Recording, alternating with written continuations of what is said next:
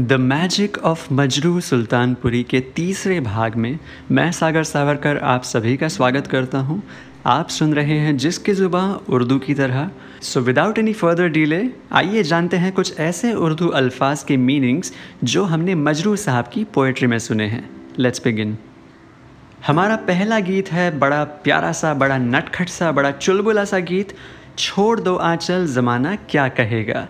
आपको याद है किशोरदा इसके अंतरे में एक लाइन गाते हैं, यही दिन है, मस्ती के सिन है, किसको ये होश है अपना बेगाना क्या कहेगा?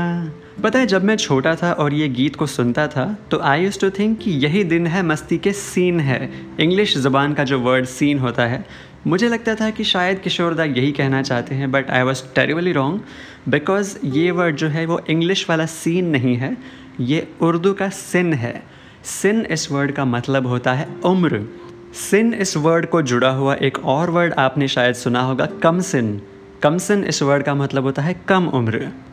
चलिए moving on to the second song which is from the film Amar Akbar Anthony पर्दा है पर्दा, ये आइकॉनिक गीत तो आपने ज़रूर सुना होगा। ऋषि कपूर की बेहतरीन एक्टिंग हो या रफ़ी साहब की खूबसूरत आवाज़ हो this song was full of beautiful Urdu words तो आपको इसका अंतरा याद है?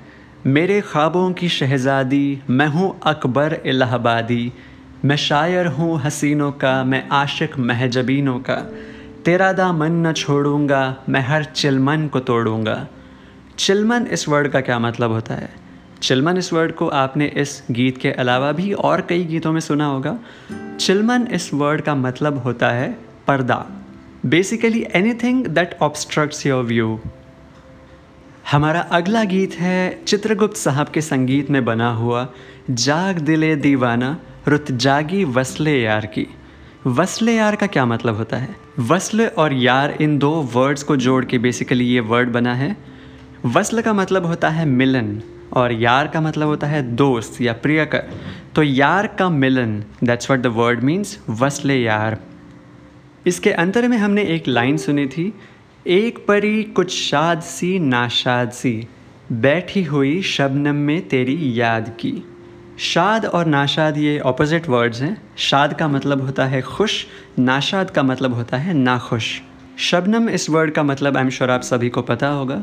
शबनम का मतलब होता है ओस या ड्यू। शबनम इस वर्ड को भी हम दो वर्ड्स में डिवाइड कर सकते हैं, शब एंड नम।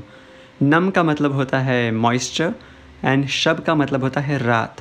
तो बेसिकली रात भर जो मॉइस्चर इकट्ठा होके मॉर्निंग ड्यू बनता है दैट इज़ कॉल्ड शबनम देखा जाए तो मजरू साहब के इतने सारे गीत हैं जिसमें उर्दू अल्फाज का इस्तेमाल हुआ है।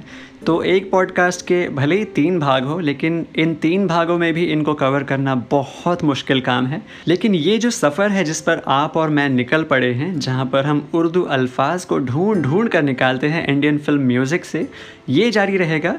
आप मुझसे जुड़े रहिए। मेरा नाम है सागर सावरकर। आप सुन रहे हैं जिसकी ज़ुबाँ उर्दू की तरह। सी यू नेक्स्ट टाइम